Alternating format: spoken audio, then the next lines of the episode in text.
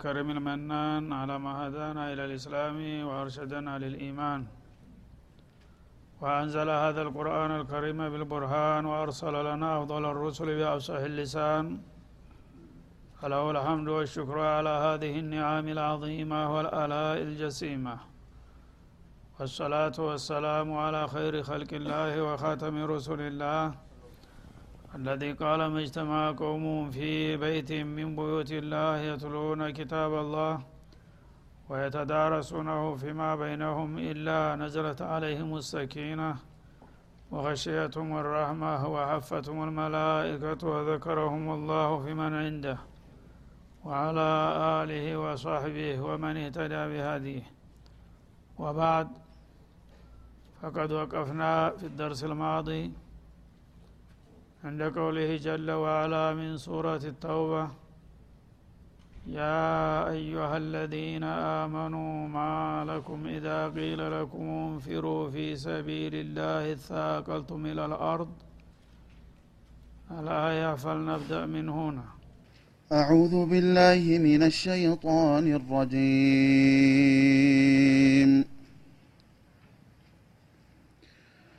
يا أيها الذين آمنوا ما لكم إذا قيل لكم انفروا في سبيل الله اثاقلتم إلى الأرض أرضيتم بالحياة الدنيا من الآخرة فما متاع الحياة الدنيا في الآخرة إلا قليل إلا تنفروا يعذبكم عذابا أليما ويستبدل قوما غيركم ولا تضروه شيئا.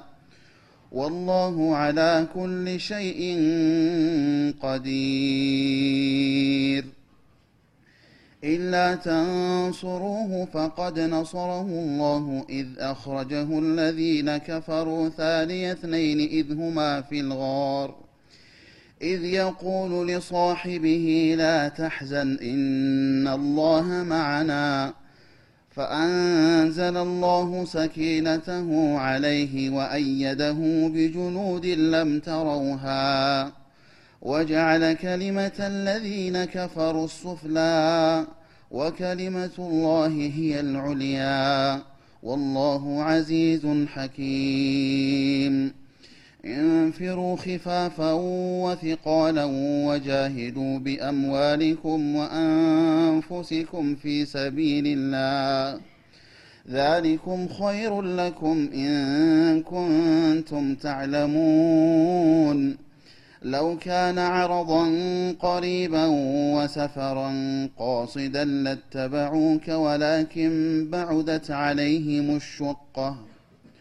وسيحلفون بالله لو استطعنا لخرجنا معكم يهلكون أنفسهم والله يعلم إنهم لكاذبون عفى الله عنك لم أذنت لهم عفى الله عنك لم أذنت لهم حتى يتبين لك الذين صدقوا وتعلم الكاذبين لا يستأذنك الذين يؤمنون بالله واليوم الآخر أن يجاهدوا بأموالهم وأنفسهم والله عليم بالمتقين.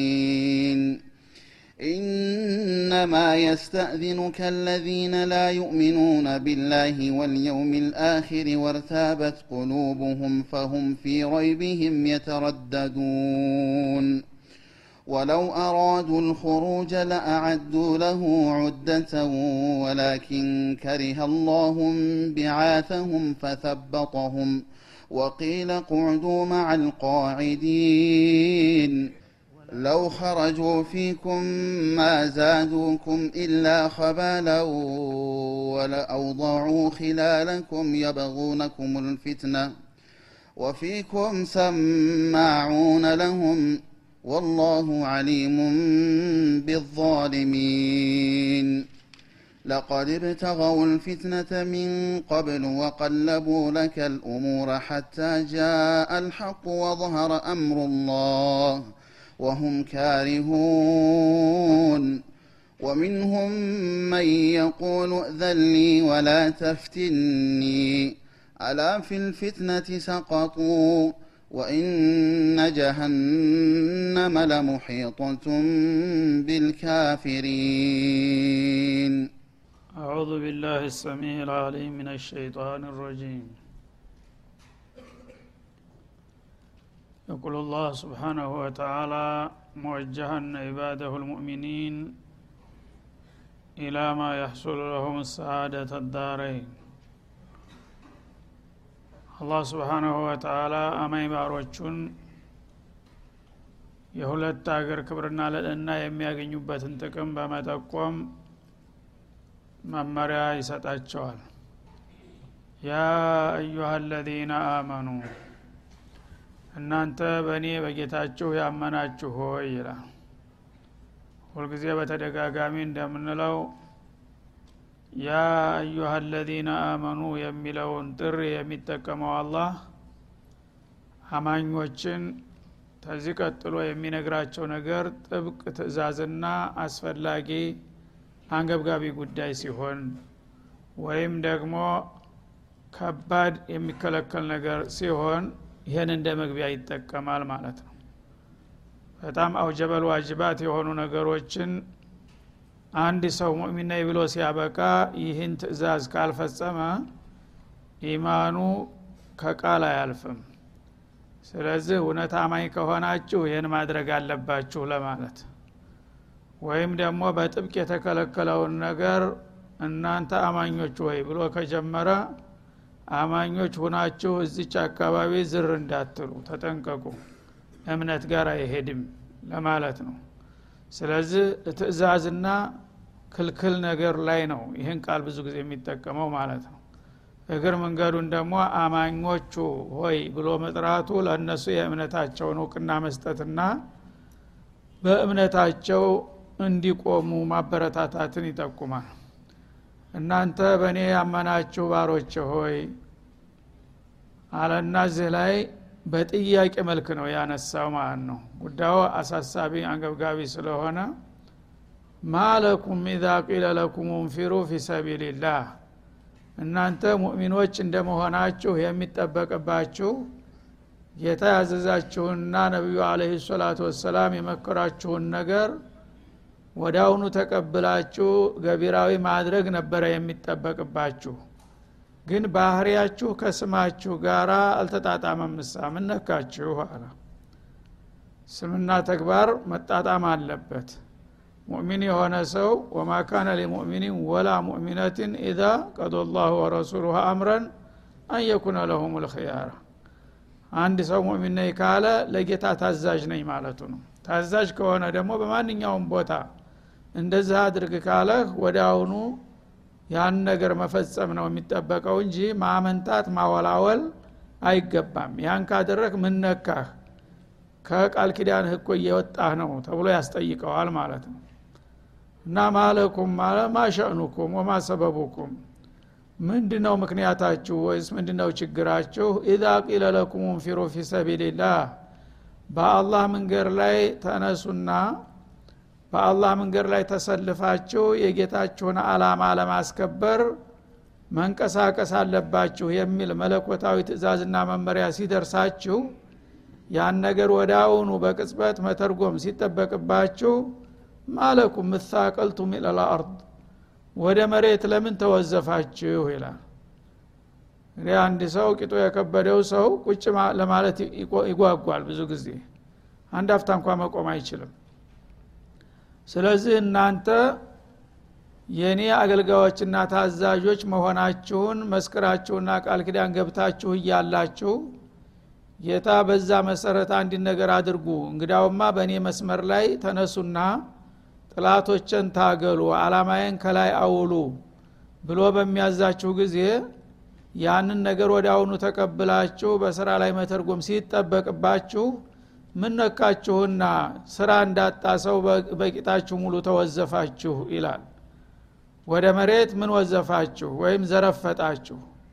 አረዲቱም ቢልሐያት ዱንያ ሚን አልአኺራ ተዘላለሟና ተቋሚዋ አገራችሁ ይችን ቅርቢቱንና ጊዜያውያን ጥቅም መረጣችሁ ማለት ነው በማለት ይጠይቃል ማለት ነው። ሰዎች እንግዲህ ድናቸውን ለማስከበር ተንቀሳቀሱ ተብለው በሚታዘዙ ጊዜ ይህን ትእዛዝ ሰምተው እንዳልሰሙ ጆሮ ዳባ ብለው ዝም ብለው ከተወዘፉ ዱንያ ትሻለኛለች ከአኸራ እንደማለት ነው። እና ለምን? እዛ ትግል ቦታ ህጀ ገደላለሁ እማረካለሁ ወይም አካለ ስንኩል ሆናለሁኝ ያ ከሚሆን ይልቁንስ እዚሁ ቤት የተቀምጨ ያው መደበኛ እድሜ እስከሚመጣ ድረስ ለአንድ ሰሞንም ቢሆን መጠቀም አለብኝ በዛ በትግል የሚገኘው የአኸራ እድልና ጸጋ ይቅርብኝ እንደማለት ሆነ ማለት ነው። ስለዚህ ከቋሚውና ከዘላለሙ ከጀነተ ናዒም ይልቁንስ የአንድ ሰሞን የዱንያ ብልጭ ልጅ ትበልጣለይና ትሻላለይ ብላችሁ እሷን መረጣችሁት እንበል ይላል። ይሄን ካደረጋችሁ ይሄ እንግዲህ እምነት ጋር የማይሄድ ጉዳይ ነው ማለት ነው ፈማ መታዑ ልሀያት ዱኒያ ይቺ አንድ ሰሞን መጠቀሚያ የሆነችው ህይወታችሁ እኮ የእሷ ጥቅም አይደለም في الآخرة في جنب الآخرة። በዛኛው ዓለም ጥቅምና ጸጋ አንጻር إلا قليل። እዚህ ግባ የማይባል ኢምንት እንጂ ዱንያ አኸራ ጋር ከቶውንም ልትወዳደር አትችልም አለ።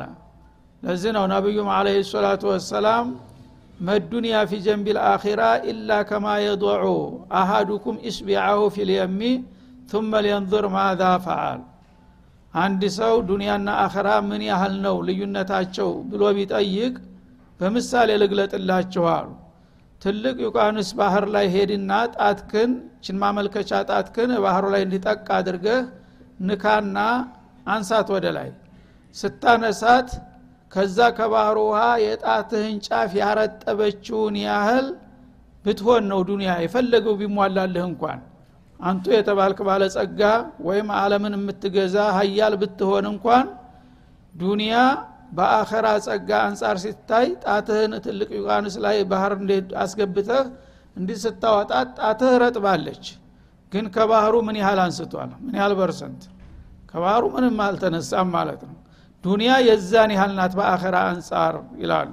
ሰዎች ግን ለዝች ፋይዳ ለሌላት ነገር ለእሷ እየተጨነቁ አንድ ቀን እንኳን ቆራጥ ሁነው ለአኸራቸው የሚበጅ ነገር አይሰሩም። ታዲያ ምን ነካችሁ? ኢማናችሁ የት ላይ ነው?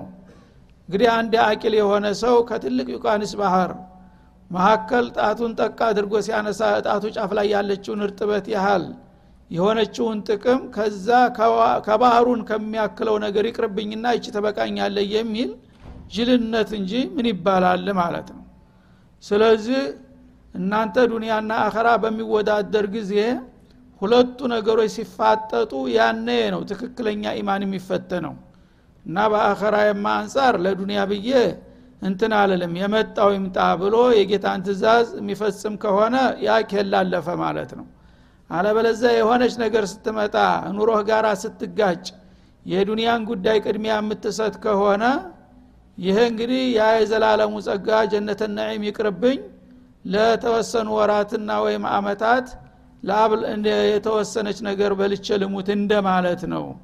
ይሄ ደግሞ ከእናንተ ከሙእሚኖች የሚጠበቅ አቋም አይደለም በማለት ይጠይቃል አላ ስብንሁ ወተላ ኢላ ተንፊሩ ለማንኛውም እንግዲህ አምናችሁ ከሆነ በእምነታችሁ መሰረት ኩንትራት ገብታችኋልና ለእምነታችሁ ምስዋት መክፈል አለባችሁ። ዲናችሁን ለማስከበር ሁላችሁም መንቀሳቀስ ግዴታችሁ ነው ይላል። ይህንን ግዴታ አንወጣም ብላችሁ ወደ ኋላ ብትለግሙ ግን ዩዓዚብኩም አዛበን አሊማ አሳማሚ የሆነን ቅጣት ይቀጣችኋል አላ ስብን ወተላ ይላል። እንግዲህ ዱንያን ከአኸራ መርጠህ ወይም ደግሞ ጥላቶችን ከኔ ይበልጥ ፈርተህ ወደ ኋላ የምትል ከሆነ ምርጫው የራስህ ነው። ምን እንደሚብስብህ ማለቱ ነው። በዚህ በዱንያም ያችኑ እሚንት ዝግባ የምትባለውን ዱንያንም ላታገኝ ትችላለህ። ዘማቾች ሳይመለሱ አንተ ሙተ ልትገኝ ትችላለህ ማለት ነው። ወይም አላህ ተራ ጥላት ይልክብሃል ቤት ውስጥ የሚገድል ራሱ ያነ ሁለቱንም ትከስራለህ ማለት ነው። ላሚን ሁና ወላሚን ሁና እና ዩአዚብኩም አዛበን አሊማ እንዲሁም ደግሞ በሙስሊሞቹ ላይ የጥላት ጥቃት መጥቶ አንተንም ጭምር ቤትህ ድረስ ንብረትህንም ቤትህንም አቃጥሎ ወደ አሁኑ ባዶ እጅህን ሊያስቀርህ ራስንም ሊገልህ ይችላል። ስለዚህ በፍርሃት የምታገኘው ነገር የለም ይላል አላ ስብን ወተላ በአኸራም ደግሞ ያው የተዛተው ነው ማለት ነው የልግመኞች እና የተንኮለኞች ሀገራቸው ጀሒም ነውና ለጀሃነም ትጋለጣለህ።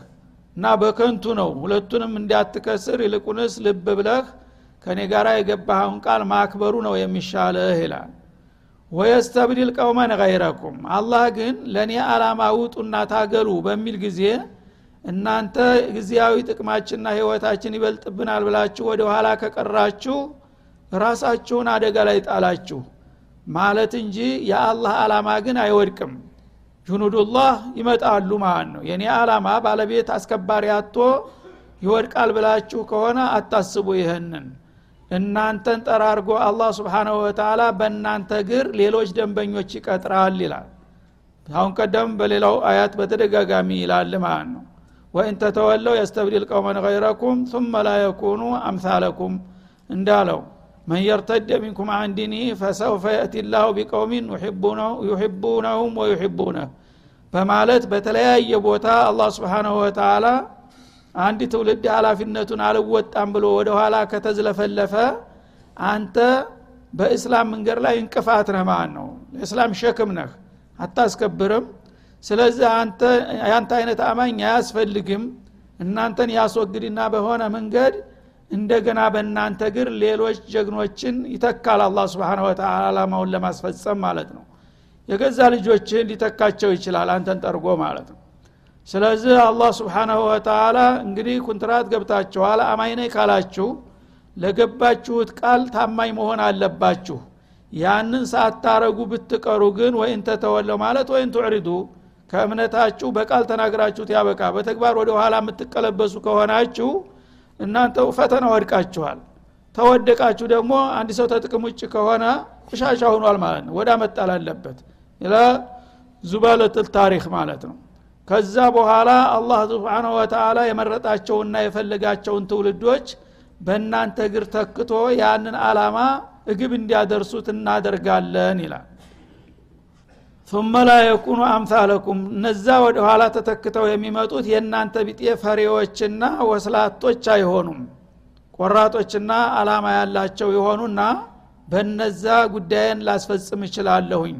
ስለዚህ ራሳችሁን ነው የምትጎዱት በማለት ያስጠነቅቃል ማለት ነው። ወላ ተዱሩሁ ሸይአ። እናንተ የጌታን ጥሪ ባለመቀበላችሁና አላማውን ባለማስከበራችሁ ጌታን የምትጎዱት አይምሰላችሁ። ቅንጣት ልትጎዱኝ አትችሉም። ራሳችሁን ነው የምትጎዱት ማለት ነው። ወላህ አላ ኩል ሸይን ቀዲር። አላህ ስብሓናሁ ወተላ በማንኛውም ነገር ላይ ቻይ ነው። ማንኛውንም እሱ ሊያስፈጽመው የፈለገውን ጉዳይ የፈለገው ፈሪ ቢፈራ ሽሽተኛ ቢሸሽ በፈለገው መንገድ አላህ ያስፈጽመዋል። ወይ አንተ ያላወቅከውን ሌላ ኃይል አምጥቶ ያስፈጽመዋል ወይም ከፈለገ ቢቁድረቲህ ወሕክመቲህ ራሱ እንዲፈጸም ያደርገዋል ማለት ነው። ኢላ ተንሱሩህ ስለዚህ ይህንን መለክተኛዬን ባትረዱት ለዚያ አላማ ከጎኑ ባትቆሙና እስላምን ለማስከበር ባትሞክሩ ፈለም ተዝሊሙ ኢላ አንፉሰኩም ራሳችሁን እንጂ ማንንም አልበደላችሁ።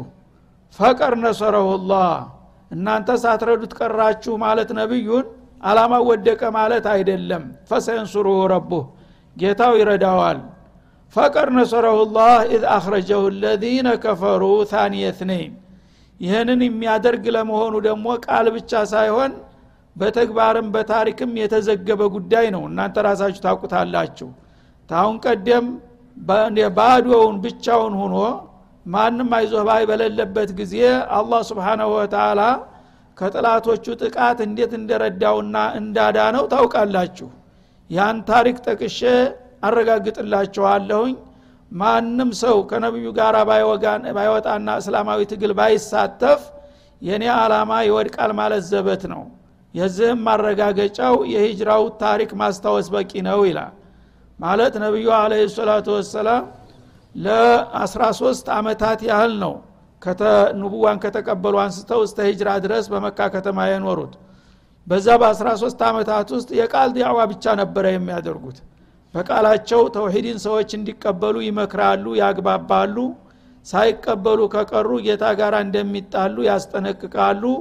ከዚህ ውጭ ሌላ ስራ የላቸውም ማለት ነው። ጥላቶቻቸው ግን 360 ጣዖታት ስለነበራቸው ያንን ነገር የሚነካ የሚጻረር በመሆኑ ለምን እንዲህ አይነት ነገር ከአባት ከአያቶቻችን ያልታየ ያልተሰማ ነገር አዲስ ፈሊጥ አምትተህ ህዝቡን ትከፋፍልብናለህ? እያሉ እነሱ በየቀኑ ጉዳት ያደርሱባቸው ነበር። በተለይ ወገን የሌላቸውን ተከታዮቻቸውን በየሜዳው ላይ እየቀጠቀጡ መቀጣጫ ያደረጉባቸው ነበረ ማለት ነው። እነ ቢላል እነ ሶሀይብ እነ አማርን የመሰሉት ቁም ስቅላቸውን ያሳጧቸው ነበረ በዛ መልክ እንግዲህ ብዙ አመታት ካስቆጠሩ በኋላ በኋላ ወደ መጨረሻ አካባቢ የተወሰኑትን ወደ ሀበሻ እንዲሰደዱ አደረጉ እሳቸው ጠንካራ ብሔረሰቦች ስላሏቸው እንደምንም ይከላከሉላቸው ነበረ። እንዲሁም ሌላ ተከላካይ ያላቸውም በዛው መልክ እሳቸው ጋር ቆዩ። ከዛ ነገሩ እየከፋና እየከበደ ሲሄድ እሳቸውም ጭምር የተረፉትን ሰሃቦች አስከትለው ወደ መዲና መሄድ ግድ ሆነ ማለት ነው። ወደ መዲና በሚሄዱ ጊዜ ደግሞ እሳቸው ቀድመው ወጥተው ከሄዱ አማኞቹን በሙሉ ዙ ጨፍጭፈው ስለሚያስቀሯቸው እሳቸው system ተጠቀሙ ማለት ነው። ከመሄዳቸው በፊት በሙሉ ሰሃቦች እያንዳንዳቸው በተናጠል ወደ መዲና እንዲሄዱ አደረጉ ቀድመው ማለት ነው። በጣም ጥቂቶቹ ብቻ ሲቀሩ ወይም ለመሄድ ያልፈለጉት በሙሉ ተሳቸው ቀድመው ነው የሄዱት ወደ መዲና ማለት ነው። እሳቸው ግን ፍቃድ አልተሰጣቸውም ነበረ። ቆይ የሌሎቹን ላካቸው አንተ ቆይ እየተባሉ ቆይተው ነበር። በመጨረሻ ጥላቶቻቸውም እንቅስቃሴው ሲያሰጋቸው እነዚህ ሰዎች በየቀኑ ወዴት እንደሚሄዱ አይታወቅም። ቁጥራቸው እየተመናመነ ነው። ምናልባት ወደ አንድ ቦታ ማሰልጠኛ ሄደው ተዘጋጅተው መተው ሊያጠቁን ነው በሚል ስጋት እነሱ ደግሞ ጭፍጨፋቸውና ጭቆናቸውን እጥፍ ድርብ አደረጉት ማለት ነው። የበለጠ ያገኟቸውን ያሰቃዩ ጀመር። ያነ እንዳውስ ምንጩን ለማድረግ እሱን ራሱን ለምን አንገለውም የሚል ደረጃ ላይ ተደረሰ ማለት ነው።